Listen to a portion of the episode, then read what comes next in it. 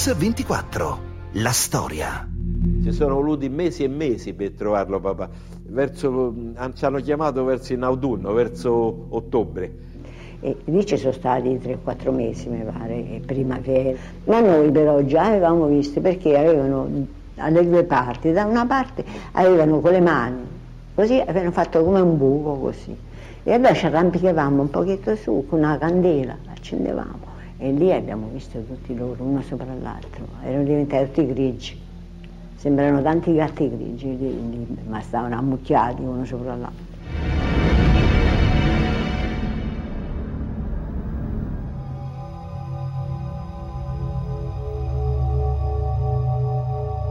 È stato riconosciuto da un'agendina con dei indirizzi telefonici e da un orologio, guarda caso, che era tedesco, Rostov. Lui come ferroviere aveva l'orologio da tasca, gli è rimasto solo quello in tasca. Quando è morto, da questo orologio, da questa agendina, abbiamo riconosciuto. Queste le testimonianze dei parenti di alcune delle 335 vittime tra civili e militari italiani fucilati nell'eccidio delle Fosse Ardeatine. La strage compiuta nel marzo del 44 dalle truppe tedesche che occupano la città di Roma.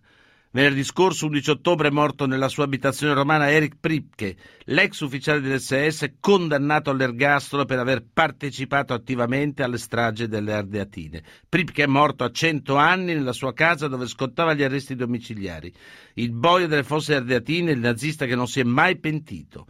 Sulla sua figura, anche dopo la morte, non si placano le polemiche. Allora oggi qui a Radio 24 ripercorriamo insieme le ore precedenti a quei terribile giorno, il 24 marzo del 44, partendo appunto dall'attentato di Via Rasella. Nel pomeriggio del 23 marzo 1944 elementi criminali hanno eseguito un attentato con lancio di bombe contro una colonna tedesca di polizia in transito in Via Rasella. Il comando tedesco ha perciò ordinato che per ogni tedesco assassinato 10 comunisti badogliani saranno fucilati. Quest'ordine è già stato eseguito. Quella che vi raccontiamo oggi è la storia di una città in guerra, Roma città aperta, occupata dai nazisti, è la storia di un'azione partigiana e di una rappresaglia feroce e terribile. Tutto ha inizio in Via Rasella, è giovedì 23 marzo 1944, così Giorgio Amendola, all'epoca comandante dei GAP partigiani a Roma, intervistato da Gianni Bisiak, ricorda com'è nata quell'azione. L'azione nacque qua, questa azione di guerra, quando io, passando parecchie ore in questa piazza, vidi che ogni giorno questo protone passava alla stessa ora, con previsione teutonica, passava alla stessa ora come a fermare questa occupazione. E quindi, come comandante della Brigata Garibaldi, pensai che fosse l'oggetto di un'azione che aveva anche un carattere politico, e quindi diedi l'ordine militare al comando dei GAP di eseguire questa funzione, di questo attacco.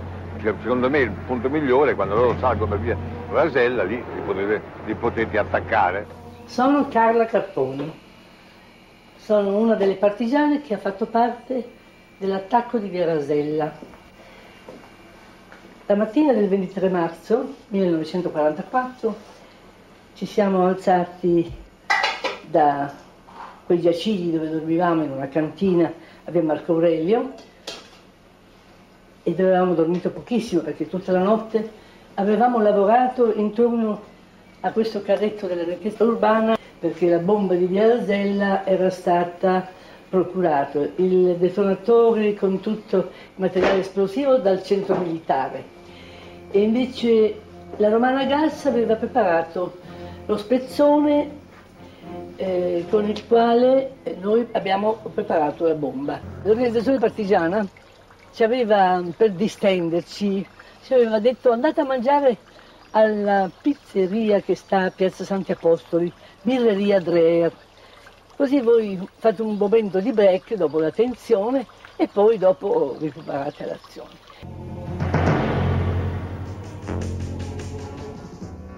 Oggetto della nostra azione era l'11ª compagnia del 3° battaglione dell'SS, Polizei Regiment Bozen.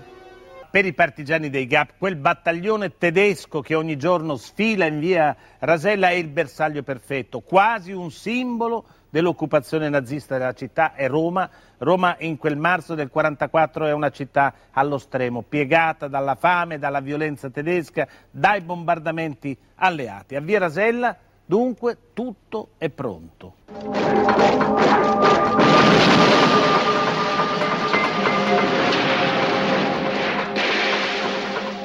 Ore 15:50. Il colonnello Herbert Kappler, comandante della Gestapo a Roma, sta andando nel suo ufficio di via Tasso. Sente l'esplosione ma non le attribuisce importanza. 15:51. A via Rasella sono morte oltre 20 persone. I militari sopravvissuti sparano all'impazzata. Tutti morti per terra, i tedeschi che cominciavano a sparare da tutte le direzioni, perché credevano forse che la bomba, invece che non sapevano che stava nel carrettino la bomba, ma che bensì l'avessero lanciata da qualche finestra. 15:55. Arriva sul posto il generale Kurt Mälzer, comandante della Wehrmacht a Roma. È visibilmente ubriaco. Di fronte allo scenario di morte e distruzione perde la testa. In Via Rasella poi c'era, nel momento del nostro arrivo, è arrivato 5 minuti prima il comandante di Roma, il generale Mälzer, che faceva purtroppo una piuttosto brutta figura, gesticolando, piangendo, chiamando i suoi camerati morti e minacciando di voler far saltare tutta la via Rasella. A via Rasella sono presenti Guido Buffarini Guidi, ministro degli interni della Repubblica Sociale, Eugen Dolmann, colonnello delle SS e rappresentante di Himmler a Roma, e il console generale tedesco a Roma, Friedrich Eitel Möllhausen. Il generale Mälzer incominciò a inveire contro mio padre, dicendogli che questo era il risultato della politica morbida dei diplomatici. Disse anche che voleva far saltare le case, e a quel punto mio padre naturalmente lo prese di petto e gli disse che se Mälzer avesse fatto saltare in aria le case circostanti, sarebbe entrato in una di queste case e Mälzer avrebbe praticamente fatto saltare in aria anche il console generale tedesco a Roma. Mälzer si infuria e intima a Möllhausen di non intromettersi in affari militari. Möllhausen si ritira all'ambasciata tedesca a Villa Volkonsky. Da qui chiama il feldmaresciallo Kesselring, comandante delle truppe tedesche in Sud Europa, il cui quartier generale si trova vicino a Roma. Kesselring, che in quel momento è al fronte di Anzio in ispezione, è l'unico che può fermare Mälzer. Insomma, si cercava di evitare il peggio, quindi mio papà tornò all'ambasciata e cercò di mettersi in contatto immediatamente con il quartier generale. Così Luca Möllhausen, figlio di Friedrich, console generale tedesco a Roma, che cerca di evitare il peggio.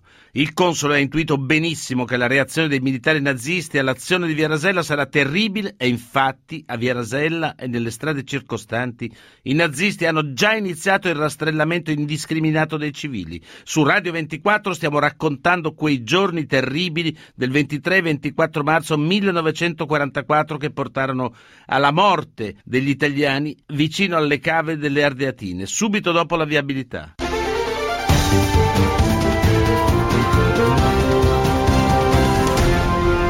Mix 24, la storia. Rieccoci su Radio 24, stiamo ripercorrendo quelle ore tremende che seguono l'attacco di via Rasella da parte dei gruppi di azione patriottica contro una colonna di polizia tedesca. Il comandante della polizia e dei servizi di sicurezza tedeschi, Herbert Kappler, prepara la rappresaglia.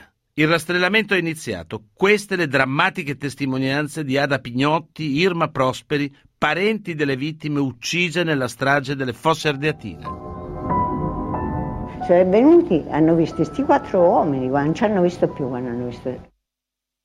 Poi sono stati presi tutti insieme perché erano ospiti di questa casa, non abitavano nella casa di via 4 Fontane. E allora prima ha cominciato a portare via uno col calcio del fucile e una botta dietro le spalle. Kappler arriva a via Rasella, i tedeschi hanno già iniziato i rastrellamenti dei civili della zona. E abbiamo anche preso fuori i civili che erano in casa e li abbiamo portati fuori in strada e dovevano star lì fino era tutto finito, no? Con le mani in alto. C'era il padre suo che aveva sta ragazzina in braccio, a un certo momento, sai, se la teneva un po' così. Io ero in braccio a mio padre e i tedeschi hanno intimato a mio padre di mettermi giù, e dicendo giù bambina, capotta, capotta. Invece a un certo momento quello hanno cominciato a strillare. Che mio padre mi stringeva a sé, i tedeschi mi hanno preso in mano a bordo e mi hanno gettato in terra. A Via Rasella sono state rastrellate 110 persone. Kappler ordina che siano consegnate alla polizia italiana. Nel frattempo i partigiani che hanno compiuto l'azione si stanno disperdendo per Roma. 16:55. Il comando militare in Italia informa l'Oberkommando der Wehrmacht, il comando supremo tedesco in Prussia orientale. Al telefono risponde il generale Horst von Buttlar dello Stato Maggiore di Hitler. Dopo pochi minuti viene informato anche il Führer. Hitler pareva impazzita, andava su tutte le furie e chiedeva ad alta voce che sarebbe stato distrutto un quartiere intero di Roma con tutti i suoi abitanti. Inoltre voleva che per ogni soldato morto, tedesco morto, si doveva essere fucilati 30, anche 50 ostaggi italiani. 17:10. Mälzer telefona al suo superiore diretto, il comandante della 14ª armata Eberhard von Mackensen. Von Mackensen gli vieta di prendere qualunque iniziativa senza la sua autorizzazione. 17:15. Von Buttlar richiama in Italia. Hitler è furibondo. A Roma gli ufficiali tedeschi sono sconcertati. Decidono di prendere tempo in attesa del ritorno del feldmaresciallo Kesselring. Poco dopo, sebbene tutta l'operazione stia avvenendo in gran segreto, il console Möllhausen viene a sapere che la rappresaglia di Hitler sarà terribile. Ore 18. Eugen Dolmann, anch'egli informato sulle intenzioni dei tedeschi, si reca da padre Pancrazio Pfeiffer, considerato il corriere di Papa Pacelli presso i nazisti. C'era solamente una potenza a Roma che poteva fare qualche cosa e questa era sua santità. Il Papa certamente ha attivato i canali possibili per sapere se ci poteva essere una rappresaglia. Quindi tramite l'ambasciata tedesca presso la Santa Sede, l'ambasciatore von Weizsäcker, il Papa cercò di sapere di questa possibile rappresaglia. Il canale era chiuso perché le risposte dell'ambasciata furono evasive. Figuriamoci se un ordine di Hitler per un evento così grave, con quelle tragiche conseguenze per i militari tedeschi, poteva essere sospeso perché i rapporti tra Hitler e Pio XII erano rapporti da parte di Hitler di odio della Chiesa Cattolica. Solo il Papa forse può fermare la rappresaglia, ma ormai è una corsa drammatica contro il tempo. In Germania Hitler non vuole sentire ragioni, non vuole sentire neanche le ragioni dei suoi più stretti collaboratori. 18:15. Von Mackensen, Mälzer e Kappler concordano che una rappresaglia troppo violenta potrebbe nuocere agli interessi del Reich. Decidono di scrivere al Comando Supremo tedesco. Il comandante della 14ª armata, d'accordo con il comandante di Roma generale Mälzer, reputa necessaria una rappresaglia nel rapporto massimo di 1 a 10. Il comandante della 14ª armata ritiene un tale rapporto come il massimo possibile. A Roma non resta che attendere, ma Kappler già inizia a pensare alla lista degli ostaggi da far fucilare. I morti tedeschi intanto salgono a 28. Ore 20. Dalla Germania von Buttlar telefona a Kesselring. Il Führer ordina che per ogni soldato tedesco ucciso siano fucilati 10 ostaggi italiani. Kesselring incarica von Mackensen. Esecuzione immediata. Ad organizzare la rappresaglia sarà Herbert Kappler. Occorre trovare 280 italiani e anche in fretta. Kappler seleziona i detenuti già condannati a morte, quelli in attesa di condanna, ma non essendo sufficienti si fa autorizzare a includere anche 57 ebrei, fin qui sfuggiti alle deportazioni e già destinati ad Auschwitz. Ma ancora non basta. Kappler chiede al questore di Roma, Pietro Caruso, di fornirgli altri 50 nomi. Ore 24. Il console Möllhausen si reca da Kappler. Vuole tentare il tutto per evitare il massacro. Verso la mezzanotte mio padre si recò nell'ufficio di Kappler per tentare un ultimo intervento. Lo trovò chino sulla sua scrivania a redigere le liste di coloro che sarebbero stati da lì a poco uccise. Tentò con un discorso molto chiaro di dissuaderlo dal suo intento. Gli rispose seccato che gli disse: Möllhausen, ti prometto quello che posso, e cioè per ognuno di quei nomi penserò 3 volte. Ma in realtà quella di Kappler è solo una frase di circostanza per liberarsi del console. Per Herbert Kappler, lo zelante poliziotto del Führer, le priorità essenzialmente sono 2. Raggiungere il numero di condannati a morte previsto da Hitler e eseguire nel più breve tempo possibile la sentenza. E l'ordine di Hitler è stato chiaro e preciso: esecuzione immediata. Dunque non ci sono spazio per dubbi, scrupoli, ripensamenti. Dall'azione di Via Rasella sono passate 16 ore e 40 minuti. È venerdì 24 marzo 1944. Nella notte i morti tedeschi diventano 32. Kappler, aiutato dal capitano Erich Priebke, continua a cercare le sue vittime. 24 marzo. Al mattino vengono vietate tutte le comunicazioni tra i detenuti nelle carceri romane e i loro familiari. Alla fine siamo riusciti a sapere che ce l'ha detto uno che stava ancora, faceva la guardia lì vicino. Dice: l'hanno portato al Ministero degli Interni. Ore 10. Il questore Pietro Caruso riferisce a Kappler che non è stato possibile trovare alcun indizio per scovare gli attentatori. Kappler chiede a Caruso i 50 nomi da aggiungere alla lista di 270 che ha compilato nella notte. Allora noi via a piedi camminiamo, siamo andati al Ministero degli Interni, e quando arrivavamo noi, che stavamo quasi per arrivare dentro al Ministero degli Interni, questi 2 camion pieni naturalmente, tutti chiusi davanti e dietro dappertutto, e poi abbiamo domandato a qualcuno: ma dove li portano? Quindi giustamente dice che ne sappiamo, no? Erano gli italiani però, perché quegli altri manco parlavano italiano. Ore 13. Kappler riceve da Caruso i 50 nomi. Arriva la notizia che è morto un altro tedesco. Le vittime ora sono 33. Alla lista di condannati a morte, detenuti comuni, ebrei, si aggiunge un'altra decina di ebrei appena arrestati. Kappler torna nel suo ufficio e prepara il lavoro dei suoi ufficiali. 13:45. La rappresaglia ha inizio. I detenuti del carcere di Regina Coeli, di Via Tasso e delle altre prigioni naziste iniziano ad essere prelevati.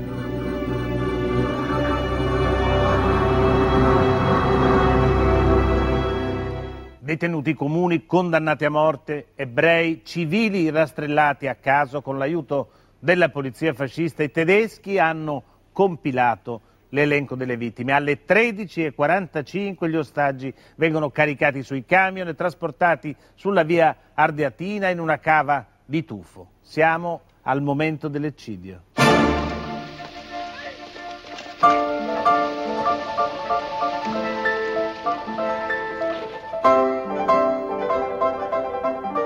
Dalla deposizione di Herbert Kappler. Calcolai quanti minuti erano necessari per ognuna delle vittime. Calcolai anche le armi e le munizioni necessarie. Cercai di rendermi conto di quanto tempo avessi a mia disposizione. Divisi i miei uomini in piccole squadre che dovevano alternarsi. Ordinai che ogni uomo sparasse solamente un colpo e che la morte fosse istantanea. I soldati tedeschi obbligavano le loro vittime, ancora in vita, a salire in cima ai compagni già morti. Poi si dovevano inginocchiare, presentando la nuca ai colpi dei carnefici. Una volta morti, cadevano uno strato sull'altro, formando un cumulo. Alla fine, gli assassini dovettero salire sulla catasta dei cadaveri per trovarsi nella giusta posizione di fuoco. In preda all'alcol, i tedeschi non si controllavano più. Su Radio 24 stiamo raccontando la storia del terribile eccidio delle Fosse Ardeatine.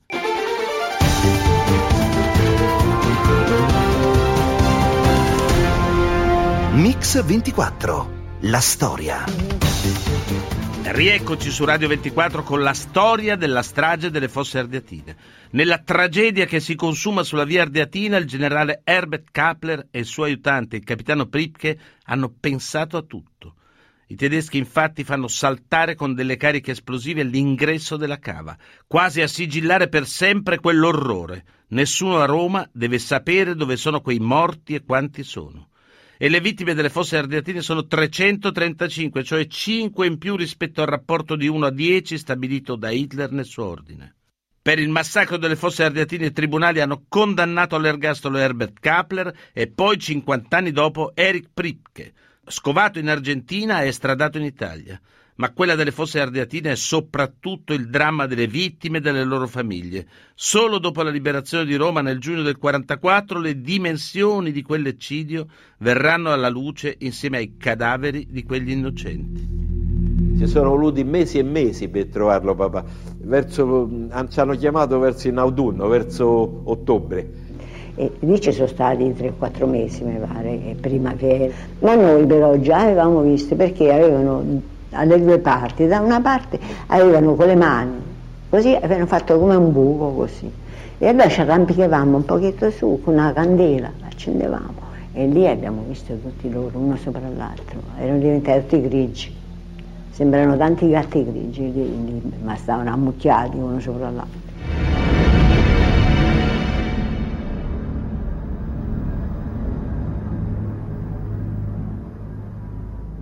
Sotto quei corridoi era brutto, orrendo, vedevo nelle casse da morto teschi, una puzza orrenda proprio sotto a quei corridoi dell'Ardeatine. Erano passati pochi mesi, una cosa a vederla tremenda, ricordo come fosse successo ieri, rimango proprio negli occhi. Un giorno hanno tirato fuori mio cognato, il padre e il coso, e il cognato di mio cognato. E il giorno appresso io stavo lì che aspettavo, allora hanno detto, abbiamo trovato l'altro Pignotti.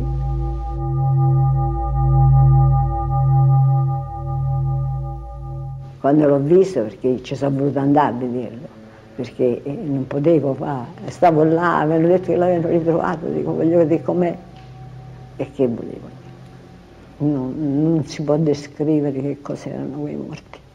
Una cosa impressionante che non te lo scorderai mai più. Sono rimasto io e mia sorella proprio malamente, ma d'altra parte dovevamo farlo. Ci hanno chiamato a noi proprio per riconoscere i resti, il cadavere di papà, come facciamo?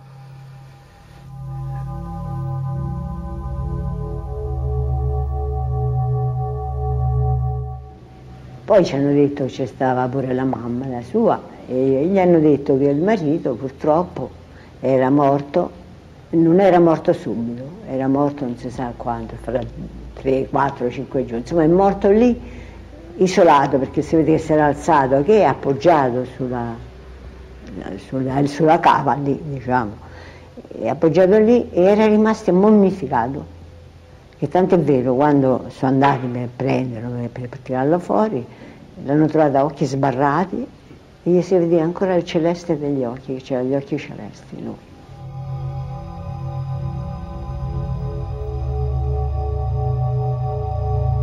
È stato riconosciuto da un'agendina con dei indirizzi telefonici e da un orologio, guarda caso, che era tedesco, Rostov.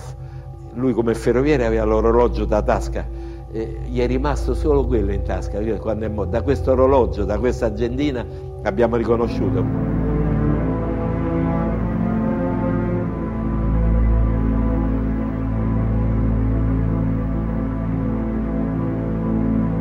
No, non era mai ricercato, soltanto che si vede che era destino che doveva morire, c'era tanta paura dei tedeschi quando facevano i rastrellamenti, e lui spariva, non so dove si nascondeva perché c'aveva paura, c'era il terrore dei tedeschi, ci hanno dato a finire proprio in mezzo. Secondo me è stato preso su segnalazione di quelli che avevano assistito. Papà spiombava di notte, i vagoni dove erano dentro gli ebrei tedeschi che erano inviati in Germania. Partivano tutti dalla stazione di Burtina, nella notte buio, erano tolti tutti i riflettori, lui spiombava i vagoni, prendeva dei messaggi, dei bigliettini. Secondo me, non avendo altri, hanno preso i primi che hanno segnalati fermi così, nessuna colpa, solo segnalati in attesa del giudizio. Herbert Kappler nel 1948 è stato condannato all'ergastolo per l'eccidio delle Fosse Ardeatine. Evaso dall'ospedale militare del Celio il 15 agosto 1977, è morto in Germania 6 mesi dopo. Albert Kesselring È stato processato nel 1947 e condannato a morte per crimini di guerra. La pena è stata commutata in ergastolo. Rimesso in libertà nel 1952 per gravissimi motivi di salute, è tornato in Germania, dove è stato accolto da eroe dai circoli neonazisti bavaresi, con cui ha collaborato attivamente fino alla sua morte nel 1960. Pietro Caruso è stato processato il 20 settembre del 1944 da un tribunale civile che lo ha condannato a morte. Prima di essere giustiziato, il giorno stesso al plotone di esecuzione ha detto «Mirate bene». Erich Priebke è stato scovato nel 1994 a Bariloche, in Argentina, dove viveva indisturbato. Estradato in Italia e processato a Roma, è stato riconosciuto colpevole della morte delle 5 persone in più portate per errore alle Fosse Ardeatine. Secondo Priebke, si trattava di pericolosi testimoni oculari da eliminare. Nel 1997 è stato condannato all'ergastolo. Erich Priebke muore l'11 ottobre scorso nella sua casa romana all'età di 100 anni. Priebke non ha mai rinnegato il suo passato né accennato ad alcun pentimento. Secondo il suo legale, Paolo Giacchini, Priebke avrebbe lasciato un'intervista scritta e un video come testamento umano e politico. Queste le parole del presidente della comunità ebraica, Riccardo Pacifici. Che rimane l'amaro del fatto che c'è stato un uomo che nemmeno nella tarda età, nell'età tra virgolette matura, nell'età della ragione, nell'età diciamo anche della maturità, ha sentito mai l'esigenza non solo di pentirsi di un'azione criminale commessa sul territorio italiano con la morte dei 335, ma non si è mai pentito di aver aderito non alla Wehrmacht ma all'SS, soprattutto non si è mai neanche pentito di aver aderito al partito nazionale nazista, quindi è rimasto convinto fino all'ultimo respiro di ciò che ha fatto. Una figura della quale a mio avviso non c'è né da gioire né da dover piangere, anche perché in nessuno dei casi ci darebbe mai, potrebbe mai in vita quelle 335 vittime. Basta di immaginare questa come una partita, tra virgolette, tra i criminali nazisti, in questo caso Erich Priebke, e la comunità ebraica o il mondo ebraico. Alle Fosse Ardeatine sono morti 335 uomini che erano lo spaccato della società civile di allora, di ogni religione, di ogni convinzione politica, oppositori, carabinieri, prelati, un pappagallo mi viene in mente fra tutti, soldati, gente presa per la strada, così, ragazzi. Allora è stata una violenza fatta alla città di Roma e non solo alla comunità. Spero che ci siano quei 335 angeli, così li voglio definire, le vittime delle Fosse Ardeatine, che lo attenderanno nell'aldilà e credo che sapranno loro come doverlo dare per la vita eterna.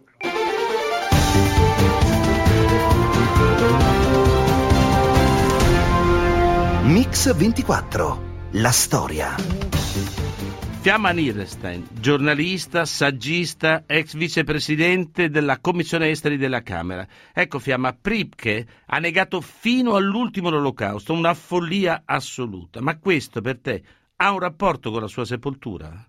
Ha un rapporto con la pietà che si deve sentire nei confronti di quest'uomo che è pari a zero, perché il fatto che abbia seguitato tutta la vita a negare l'olocausto vuol dire che ha negato le sue responsabilità, ecco. Così come il fatto che ha seguitato tutta la vita a dire che lui semplicemente ubbidiva, era come un tirarsi da parte rispetto agli orrori che ha compiuto lui stesso. Ecco, ma può esistere una forma di pietas privata, ovviamente non pubblica, che consente a qualcuno di seppellirlo senza per questo sentirsi un complice del nazismo o dell'olocausto? Certamente sì, naturalmente, tutte le forme private sono consentite, se lo vogliono portare al cimitero di Pomezia e seppellirlo con gli altri 27.000 soldati tedeschi non ci vedo niente di male che lo facciano. Tu scrivi nel tuo articolo testualmente che conservi la tua pietas per categorie che non comprendono terroristi, nazisti e gli assassini ideologici. Ecco, non sono delle categorie difficili da definire? No, niente affatto, per me è facilissimo definirle, vedo molto chiaramente le linee di delimitazione che la storia e anche la situazione attuale pongono nel mondo e penso che appunto che sia dovere di ciascuno di noi prendere una posizione anche morale. La mia sarà una posizione un po' ingenua, però è quello che sento. Sì. Senti, ma perché dovrebbe far sentire meglio negare il funerale? No, è negare il funerale pubblico. Se poi la sua famiglia se lo vuol portare appunto a seppellirlo da qualche parte, quello è il suo diritto, come, certo. Come dicevo prima. Deve fare sentire meglio, perché si tratta, negando il funerale pubblico, di negare un valore, esistono i valori nella nostra vita e nella nostra storia, alla sua esperienza di vita, che è stata la peggiore possibile.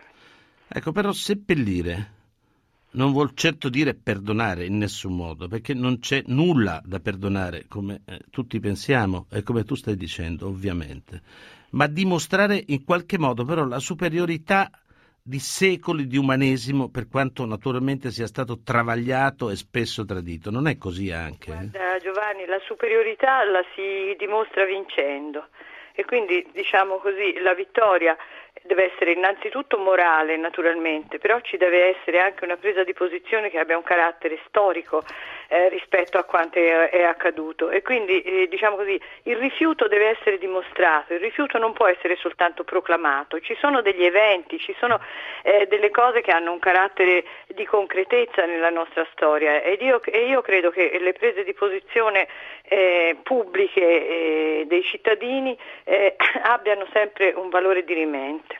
Ecco, Fiamma, l'ebraismo, se non sbaglio, prescrive una sepoltura il più rapida possibile, pensando alla resurrezione. È una cosa che vale per tutti? Sì, vale per tutti. Io penso che la sepoltura, se era rapida e silenziosa, quella sarebbe stata la cosa migliore di tutti, effettivamente, ma non è stato così. C'è stata una rivendicazione da parte dei suoi amici, che infatti non desiderano altro che avere un momento pubblico in cui vanno a inneggiare alla svastica, al nazismo, all'omicidio, alla tortura, perché Priebke non è stato un delinquente qualunque. Priebke è uno che, se si va a guardare la sua biografia, come io ho fatto in questi giorni, è stato un torturatore, è stato un fanatico, è stato un assatanato, è stato un personaggio che va giudicato per quello che era, e senza sconti. Certamente. Ecco, volevo farti un'ultima domanda, Fiamma. Tu, nelle cose che hai scritto, dici che il nazismo non ha a che fare con la banalità del male. Ecco, esattamente che cosa vuoi dire? Intendo dire che il male non è affatto banale. Io, te, alcune centinaia di migliaia e milioni di persone che popolano questo nostro mondo non avrebbero mai fatto, neanche se gli fosse stato ordinato, le cose che ha fatto Priebke, che si sarebbero sottratti, avrebbero pagato con la vita. Le scelte di fare il male sono scelte personali molto determinate, molto forti e molto ben definite. Il terrorismo, il fascismo, il nazismo, l'estremismo islamico, il comunismo, sono state tutte ideologie che hanno portato a un fanatismo che incarnava il male. Credo profondamente in questo e credo che appunto che bisogna smetterla con questa storia che tutti possiamo compiere il male. Non è così, alcuni possono e altri no. Cioè, cosa vuol dire alcuni possono? Alcuni ce l'hanno dentro, alcuni hanno la possibilità di compiere il male se gli viene, per così dire, ordinato, o se un'ideologia dominante gli sconvolge il cervello. Altri invece mantengono una bussola, mantengono un senso di se stesso e sanno qual è il comportamento che deve essere seguito, e non si piegherebbero mai a fare le cose che ha fatto Priebke o chiunque altro di quel genere lì, ecco, capisci? Sì, certo, ma non ubbidire agli ordini in casi in cui può anche costarti la vita richiede anche un atteggiamento eroico, si potrebbe dire quasi santo. Non è detto che sia obbligatorio averlo, no? No, però per esempio ci potrebbe anche essere, ci sono state nella storia delle dimostrazioni del tentativo di farsi da una parte. Per esempio ci sono invece delle situazioni come quelle della storia di Priebke in cui i personaggi in questione si mettono in prima linea proprio per avere una possibilità di esercitare la loro tendenza al male in maniera ancora più spudorata e più vasta. Così ha fatto Priebke. Priebke non solo ha esagerato nel numero delle persone che dovevano essere condotte al macello, alle Fosse Ardeatine, sì, ma quello veramente non l'ha deciso lui. Il rastrellamento sì, il numero delle vittime quello è stato molto complicato, l'abbiamo raccontato nella storia precedente, ma comunque non toglie niente questo per il dettaglio della storia, insomma. Del rastrellamento sì, invece ne parleremo domani, infatti. Grazie Fiamma, ti ringrazio molto. Grazie mille. Arrivederci. Ringrazio Alessandro Longoni, Antonella Migliaccio in redazione, Alessandro Chiappini e Valerio Ronchetti che si alternano in regia e il nostro mitico stagista Manuel Guerrini.